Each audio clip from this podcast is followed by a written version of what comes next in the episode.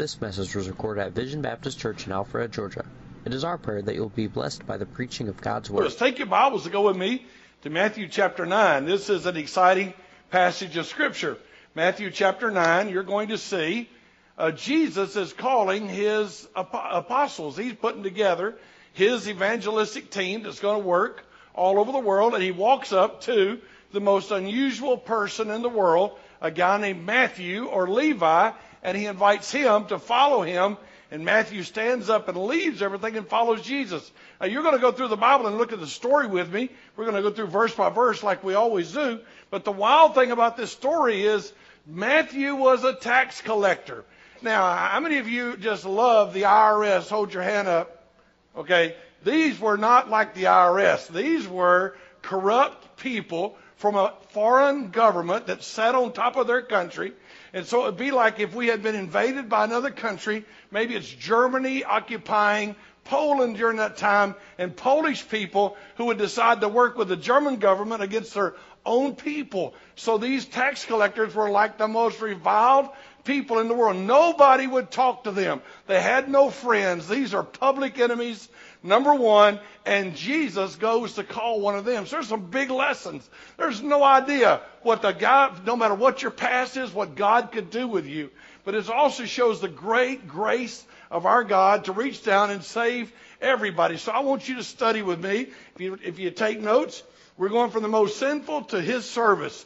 And start with me, if you would, in Matthew chapter 9 and verse 9. God is calling Matthew to serve him. The Bible says, And Jesus passed forth from thence, and he saw a man named Matthew sitting at the receipt of customs, and he said unto him, Follow me. And he arose and followed him. Father, I pray now that you would take this passage of Scripture. I pray you'd make it come alive. I pray you'd help me to not stand in your way, in the way of your beautiful Bible, and help it to mean something today. Help people to be encouraged and excited. And Lord, those that are not born again, that today they might realize their sinful condition and trust you. And those that are saved, dear God, help us to realize that we are to go after everybody with the gospel message. And I'll give you praise for all in Jesus' precious name. Amen. In Matthew chapter 9, Jesus said, Matthew, follow me. Now that Matthew is also known in the Bible as Levi. So you might want to write the word Levi beside this verse because Matthew has more than one name, which isn't uncommon. There's Simon Peter. My name is William Austin. My wife's name is Leah Elizabeth, and you call her Betty. So she has three names. So she doesn't even know what her name is, really. But uh, so he's got two names. He's Matthew and he's Levi. In, in Luke chapter 5 and verse 27, the Bible says, And after these things, he went forth and saw a publican named Levi sitting at the receipt of custom, and he said unto him, Follow me. So here's the story Matthew was a tax collector or a publican. The publican tax collector was considered the most despised, vile, and corrupt person in the city. A publican served Rome, the conquering government, against their own people. Their first loyalty was to the conquerors, Rome, and not to their own people. Being a tax collector was basically a license to extort money from your own people. So you went to the government, got you a job where you could come back and say, I'm going to take advantage of my brothers and sisters, people of my own country. The tax collector was more despised than even the Roman soldiers that marched their streets. Publicans were barred from the synagogue, the place where the Jews worshiped. They did not welcome these uh, these uh, tax collectors. They were forbidden to have religious or social contact with them. So you can imagine at night you're planning a party, you don't invite your publican friend. You don't have a publican friend.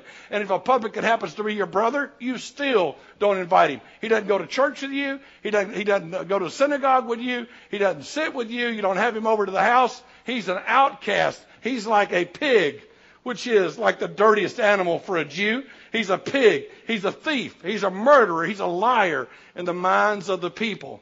But Jesus goes to where Matthew was. I want you to realize you got to get the picture. I don't know who you would I don't know who you would equate them with in our society today. I don't know if possibly you would equate them to a drug dealer. I don't know what you I, I just don't know what bad person you could equate this publican with. But this is not somebody you have over for family supper. He is not welcome in, pol- in polite society. But Jesus goes to where Matthew was. Matthew has surely heard the preaching. Jesus didn't wait for Matthew to come to him, but he went to Matthew. Everybody knows about Jesus. I mean, it's all over the place. Twitter is alive with it. Jesus is the trending subject of the of, of the of Twitter world. He's on Facebook. He's not on there, but everybody's talking about him. He went. Jesus went to the despised, to the vile, the one everyone hated, and he invited that man to follow him. He goes to the one everybody hates, and he invites him to follow him. Matthew isn't the person most would have looked to to serve Jesus. He has a horrible past. His only friends would have been the very dregs of society. He was the kind of man that was associated with the worst element drunks, prostitutes, criminals. He was not welcome. There's some great lessons. I want you to first realize this Jesus is picking his apostles. You might think he'll go to the synagogue and get the leaders there. You might think he'll go to the Bible colleges and get the leaders there. He goes to a publican, to a sinner, to somebody that's on the bad low end of the situation. Here's some lessons. You can't determine what a person will do for God by looking at their past or where they come from. That's good news for all of us. Amen. You cannot determine what a man's going to do in the future by looking at his past. We should go to them and invite them instead of waiting on them to come. Here's a big lesson for a church. Sometimes churches get full of sanctimonious, better than other people, Pharisaical type people. In other words, Christians kind of get to be people who look down on their nose at everybody else and say, oh, he's a publican. That guy's a tax collector. That guy runs the wrong crowd. I'd never invite him. That's not who Jesus was. We ought to learn to be different too. We ought to go to them, invite them, and show interest in them. We should see grace and love where others see law and condemnation. The religious crowd of their day said, No, Matthew, you're not welcome at the synagogue. No, Matthew, you're not allowed to come to our, our Bible study. No, Matthew, you can't even have coffee with us at Starbucks. No, Matthew, we will cross the street before we talk to you. But Jesus said, Hey, Matthew, come follow me. That's a major lesson for all of us. Can you see it there, Ken? you or not? Amen? It's a major lesson. Second thing I want you to look at, if you would, look with me in chapter 9 and verse 9 again. Matthew left all and followed Jesus. Matthew 9 9 says, And as Jesus passed forth from thence, he saw a man named Matthew, also Levi, remember, sitting at the receipt of custom, and he said unto him, Follow me. And he arose and followed him. This is Matthew writing the story. The Holy Spirit respects Matthew. He's going to write the very words of God, but the Holy Spirit allows Matthew to kind of leave out all the story. All Matthew says is, I was at the table, Jesus came by, he said, follow him, and I followed him. And that's all Matthew writes about the story. But Luke goes into more detail. Look, if you would, with me, in Luke chapter 5 and verse 28. Matthew writes a story and he says, I just got up and followed Jesus. Er, but there's more to that story. He left everything that he had. In Luke chapter 5 and verse 28, he said, And he left all and rose up and followed him. I just want you to picture this. He's sitting at a table. He's probably got some accountants working with him and some other people. This is a very corrupt individual. You come riding by on a horse. He has the right to say, come over here. If you paid your tax on that horse, you can't ride a horse in this community if you hadn't paid your tax. Let me see if you paid your tax. If you hadn't paid your tax, I'll tell you how much the tax is. You, you come by and he sees that you're carrying a new iPad. He calls you over and says, you pay any tax on that iPad? And he assigns the tax. There's money stacked on the table. There's a business stacked there. He is a man of means. He may not be liked and appreciated, but he's been making some major money.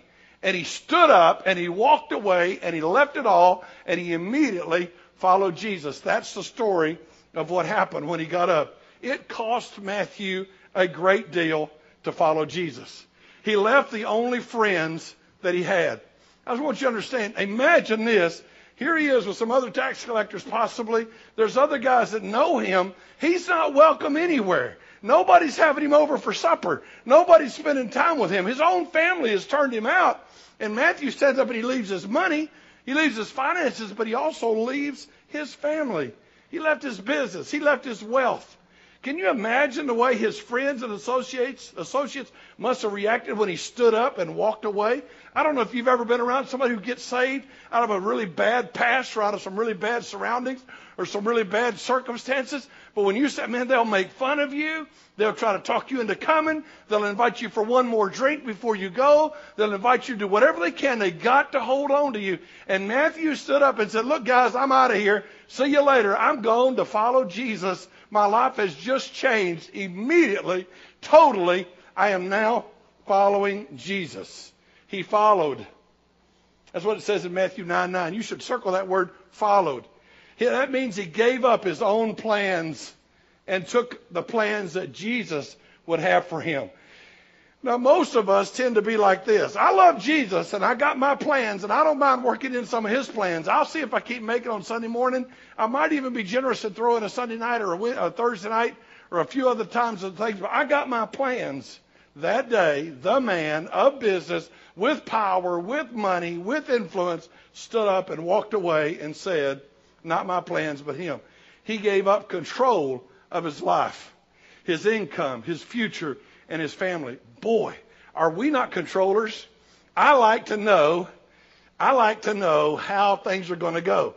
How many of you enjoy riding with other people? Most of us kind of like to drive, especially us men. We kind of got this thing about, I want to drive the car. Why do you want to drive the car? That way you know where it's going to go the worst thing in the world. We could be riding down the road, and, uh, and if Betty's driving, I let Betty drive a lot because I can work over there. And we'll be driving down the road, and I'm looking down at my computer, and looking down at my iPad, and I'm working. And all of a sudden, she jerks the car this way, and I jump up and act like I'm having a heart attack. And she said, "I don't know what you're acting like that for. You drive just like it." I said, "When I'm doing it, I know what's happening." Amen. I know I'm good. I ain't too sure about you. We like control. How many of you like control? Matthew had to like control. This guy was in control of his own life. He walked away from his family. He did everything on his own. And now he got up to follow Jesus and give up control.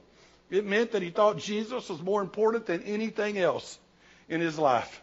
He was literally walking away from his sin, his self, and his stuff. He was literally walking away from his sin, his self, and his stuff. He was saying that from now on, Jesus is my Lord, my God, and my King. What has been your response to the demands of God and the Lord Jesus on your life? How have you responded to that? This is the southeast of America. We all get saved. We're all Christians. We're all going to heaven. We're all Christians. What do you expect us to be? In Peru, you quickly learned. I lived in Peru for 18 years, and in Peru, you quickly learn if you ask a Peruvian, Are you a Christian? One lady even responded, What do you think? I am an animal? So you're either a Christian or you're not. animal. Everybody's a Christian. If you're Morocco, you're a Muslim. If you're Moroccan, you're Muslim. If you're Muslim, you're Moroccan. That's just the way it goes. So sometimes you and I, we've kind of got a flippant view of Jesus and a flippant view of his relationship with us. So I'd like to ask you some probing questions. Do you willingly surrender all that you are and have to follow him? Have you determined that Jesus ought to be the Lord of your life and you're going to live like that? Are you willing to allow him to tell you what to do with your life? How about this one? Will you trust him with your children? Will you give up control of yourself, your stuff, your sin, and your plan for your life? Is Jesus worth more than any and everything else to you?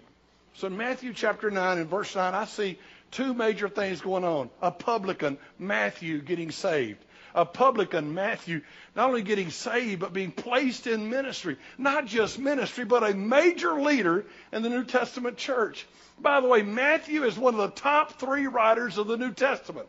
Between John, Paul, and Matthew, just about the whole, and you've had Luke in there, about the whole New Testament's written. So Matthew's a major person. This wicked, vile, filthy, dirty publican, tax collector, runner with the wrong crowd, will be chosen by God to write 28 wonderful chapters of the Bible.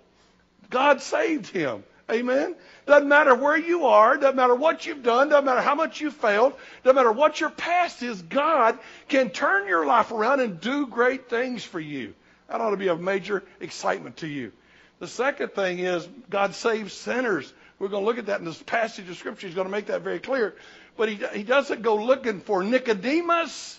He doesn't go looking for one of the major leaders of the synagogue. He doesn't go looking for a guy named Gamaliel, who was one of the major teachers of his day. He goes looking for Matthew. That gives me hope. He saves people like Matthew. That means he saves people like Austin. But the second thing in that verse was he followed Jesus. Tons of people have been invited. Tons of people have been invited to follow Jesus. You've had the invitation given to you many times. You've been asked to be a follower of Christ, but many times you've probably said, Nope, not going to follow him. No, I got my own plans. No, I'll do it my own way. If I come to Jesus, I'll do it the way I want to do it. But Matthew just said, Okay, stood up, walked away from everything he had, and he followed Jesus. Now go with me, if you would, to Matthew chapter 9 and verse 10. Work your way through that passage with me. The Bible says in Matthew chapter 9 and verse 10, it came to pass as Jesus sat at meat in the house, and behold, many publicans and sinners came and sat down with him and his disciples. And when the Pharisees saw it, they said unto his disciples, Why does your master eat with these filthy people? Why do you eat with your master with publicans and sinners? So here's what happens. I want you to catch what happens. Matthew's made a major decision. Now, he could have been 007 Christian. He could have walked away from the tax table and said, let's go to another town. I'll go by a different name now. People won't know who I am, and I will go follow Jesus. That's not what he does. He said, all right, I'm leaving. So before he leaves, he said, hey, all you guys, why don't you come over to my house for supper tonight? Yeah, buddy, I'm going to throw a party tonight. All you guys come one last shindig with Matthew Levi before I leave. And so he invites everybody to his house. The Bible says in Luke chapter 5, in verse 29, a parallel passage, it says, And Levi made a great feast. He put on a big banquet in his own house, and there was a great company of publicans and others that sat down with them. So all of a sudden, Jesus and Paul, Jesus and the disciples and Matthew are at a party. Levi or Matthew makes all the preparations. He spares no expense. He knows what they expect in a party. He gets the food and the music and the decoration together. He invites all of his work associates, his friends, and others to come to his house. Matthew's not just going to walk away. He wanted them to know who and why he changed his life. He said, I, I might be walking away, but you guys ought to come meet the one who changed my life. And so all of a sudden, there's a party being thrown at Matthew's house, and there's all these apostles hanging around the house, all these other friends of Jesus, followers of Jesus, they're there. Jesus and his disciples, and Matthew's there. And they're invited to a party. It was an intentional attempt to get his friends to meet his new friends. It was an intentional attempt. Hey, he changed my life. Come find out what he did. Matthew's embarking on a new life, but not before telling his friends of the great change in his life. Can you imagine the introduction he gives to Jesus before he invites him to speak? And we used to do this in Peru quite often. In fact, there's one of the leading families in one of the churches there. There's probably 50 people out of this pretty wealthy family that attend uh, one of the churches in Arequipa. Some of the family have actually been here and visited our church. And that all started because they invited one of the pastors on staff to go to their house. And they'd gotten saved. They accepted Christ as their Savior, and they invited them. They later invited me. They invited bunches of us, and they'd have big family get-togethers. And all the family would get together, and we would be in the room. And there they are drinking and, and cussing and just aggravated. And they said, "What that preacher doing here?" And uh, and the, the the guy in charge of the house said, I, "I thought he might like to say something." And so all of a sudden, here we were, right in the middle of the den of iniquity, man. And we'd say, well, the Bible says this, and we'd explain the gospel. Today, about five of those guys are preachers. All of those people are attending church. God changed an entire family. That's what Matthew did. Matthew said, come to my house. I'm going to bring Jesus over, and I'm going to let him introduce, I'm going to introduce him. Can you imagine when he introduces him? I can only imagine. This is not in the scripture, but I can imagine Matthew as he stands up. Sorry, guys, everybody quiet taps on the side of the glass with his knife, gets everybody to listen. He says, Hey, I got the guy here, Jesus. He's the reason I'm leaving the tax collecting business.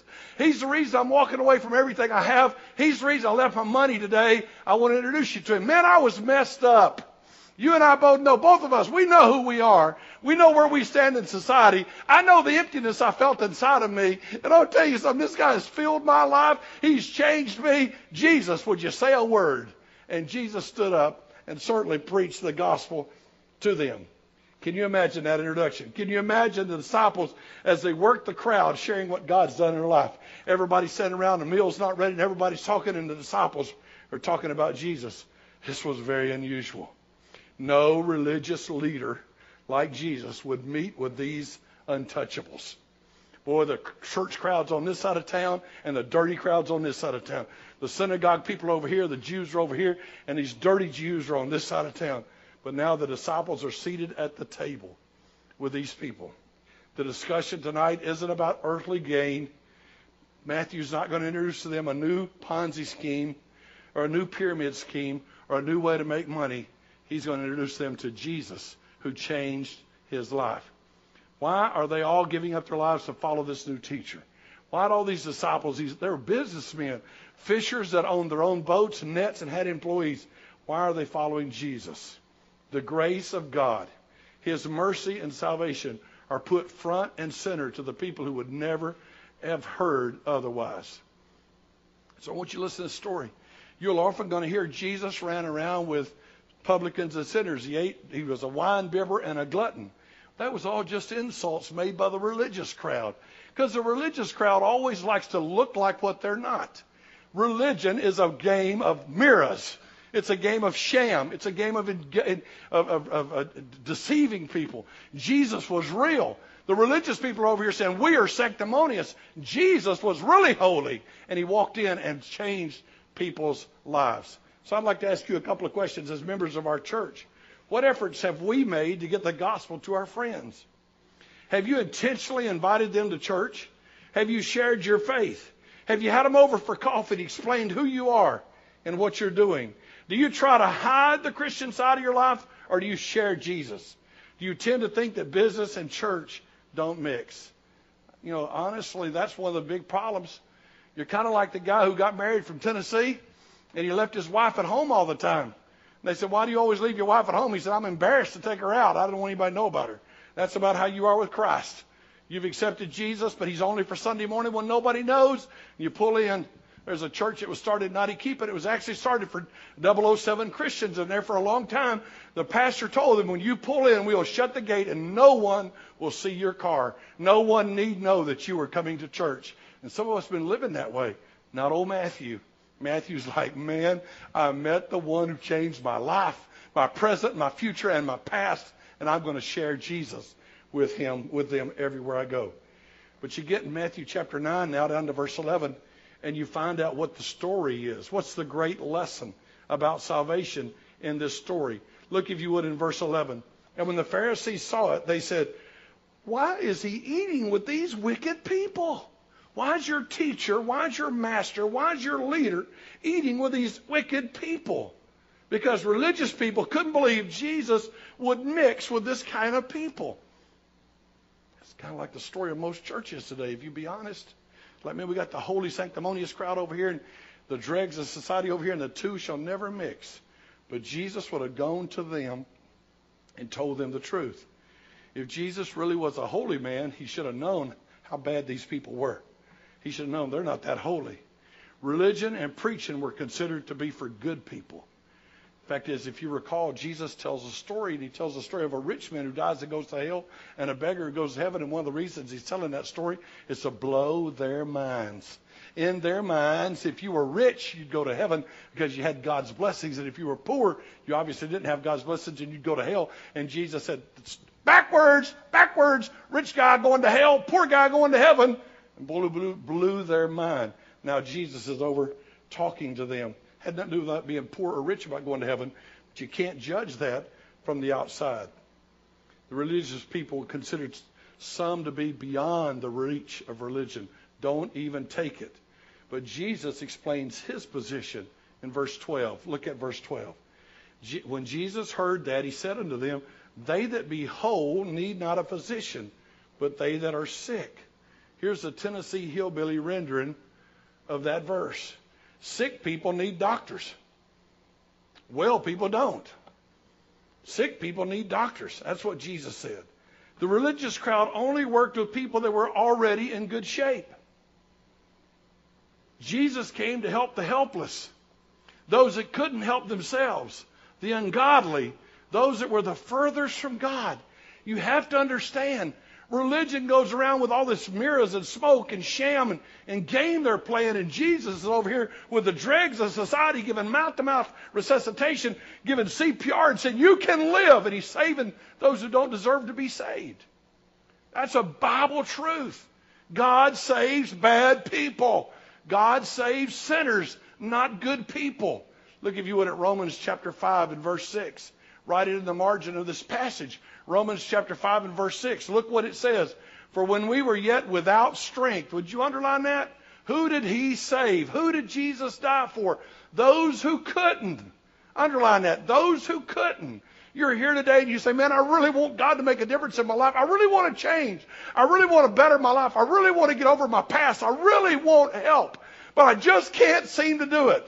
You're in good company. Because Jesus helps those that can't help themselves. Look at the verse. For when you were yet without strength, in due time, just on time, Christ died for the good people, right? Look at the verse. Christ died for the, help me say the word. Christ died for the what? ungodly, man, the bad guys, those who are unlike God. Those who are unlike God. That's who Jesus died for. Romans chapter 5 and verse 6. Look at Romans chapter 5 and verse 8. Same passage of Scripture, two verses down. Jesus came to save people that were still doing wrong. Listen to this. They were still doing wrong. They weren't on their way to do right. They weren't turning over a new leaf. They weren't improving themselves. They weren't cleaning themselves up. I know some people say, if I could just straighten this up in my life, I'm going to get saved. If I can just make this change, if I can just fix this, I'm going to get saved. That's not who Jesus died for. He died for those without strength. He died for those who were ungodly. And in Romans chapter 5, 8, it says, God commended or God showed his love toward us in that while we were, major word, underline it, circle it, yet sinners. While you were still sinning, Jesus died for us. Christ died for us. He came to save sinners. He came for the sick people. He came for those that were in need. By the way, Jesus came to love those that didn't love God or him. The Bible says in 1 John 4:19, we love him because he first loved us. It isn't like you get your life straightened out and you come walking up to God and say, I decide to love you. And God says, okay, good deal. I'm going to love you.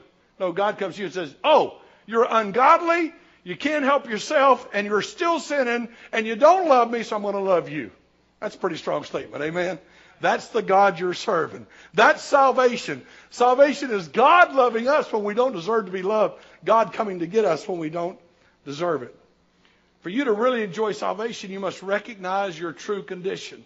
I'd like to talk to those of you that are born again, quote unquote, Christians in the room. Those of you who believe that you're saved. I'm not trying to get you to doubt your salvation, but I want you to consider some things. So often we're all saved. And you go knocking on doors in, in the southeast, and everybody's a believer, and everybody's going to go to heaven. But true salvation, there's some truths, and here's some of the questions I would ask you. Were you sick before you got saved? Did you realize that you were in bad shape? It's not just that you were going to hell, but that you were indeed a sinner. True salvation is for the person that realizes that God had to save them and change them. Real salvation is for the person who's not for the person who's in pretty good shape and just signs up with God.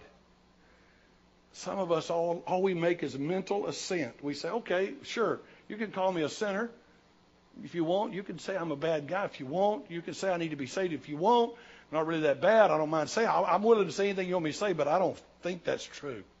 Not for you.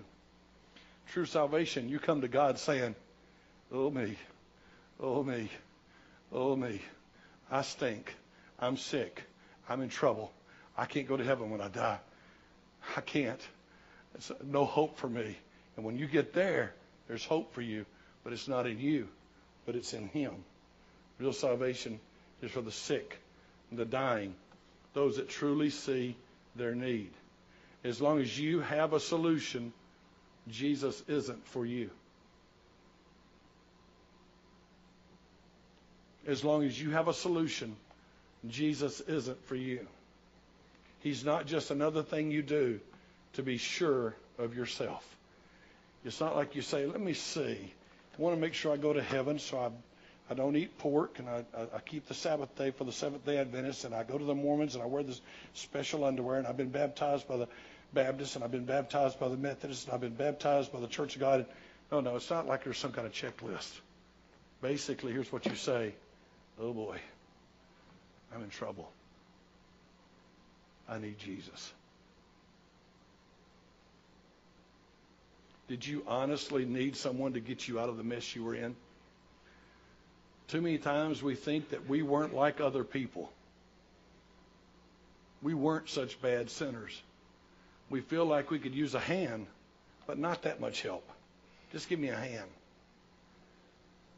We feel that we're already doing okay, and God sure was kind to give us a hand. That's not true biblical salvation. I was raised in a Christian home. I've been in church all of my life. I do not remember when I memorized the books of the Bible. I do not memorize I do not remember when I memorized John 3:16. I've been to church way more than 3 or 4 times a week average for my entire life. Never been with another woman. Never used dope except when the doctors gave it to me. Never used dope, never just been a good guy. I've had a few speeding tickets smoked a few cigarettes. I'm a pretty good guy. But I'm as hell deserving as the biggest pedophile on this planet. Until you can see yourself there, you don't really get to see true salvation. You have to understand you took your own way. You see, there's two ways your way and his way. And if you take your way, you get what your way produces. They have all gone out of the way. They've all turned astray. They've all gone astray. Isaiah 53 and Romans chapter 3. Are you sick? The first question was for people that are already saved or think they are. This question is for you if you're visiting. Do you realize you're in trouble? Do you realize you aren't worthy of being saved or helped? Do you realize that God and God alone could change you? If you've gotten to that point, then He's ready to work in your life. I want you to understand something. Before I finish the chapter, we look at some, just a couple of more verses here in the passage. You need to understand something. Jesus didn't save those religious people. Amazing. There were Pharisees that were so good. They dressed right, they talked right, they did right. They were good in every way, but Jesus was always aggravated at them. He was always aggravated. John the Baptist and Jesus insulted people, but only those religious people who thought they were so good. He was never mean to common people. They could bring a woman to him, take it in the very act of adultery, and he'd be merciful. He loved people who knew they needed help. That's what Matthew's about. He calls Matthew to be an apostle. He's going to do great things, but he's screaming something to us. I came to save sinners. I came to save sinners. And the problem in the Southeast is we tend to think we're not. We tend to think, man, people use drugs, people do all those bad, they're bad, not us. So Jesus now quotes scripture to show that his ministry was exactly what the Bible said it would be. Matthew chapter 9 and verse 13. But go and learn. Go study what I said in the Old Testament.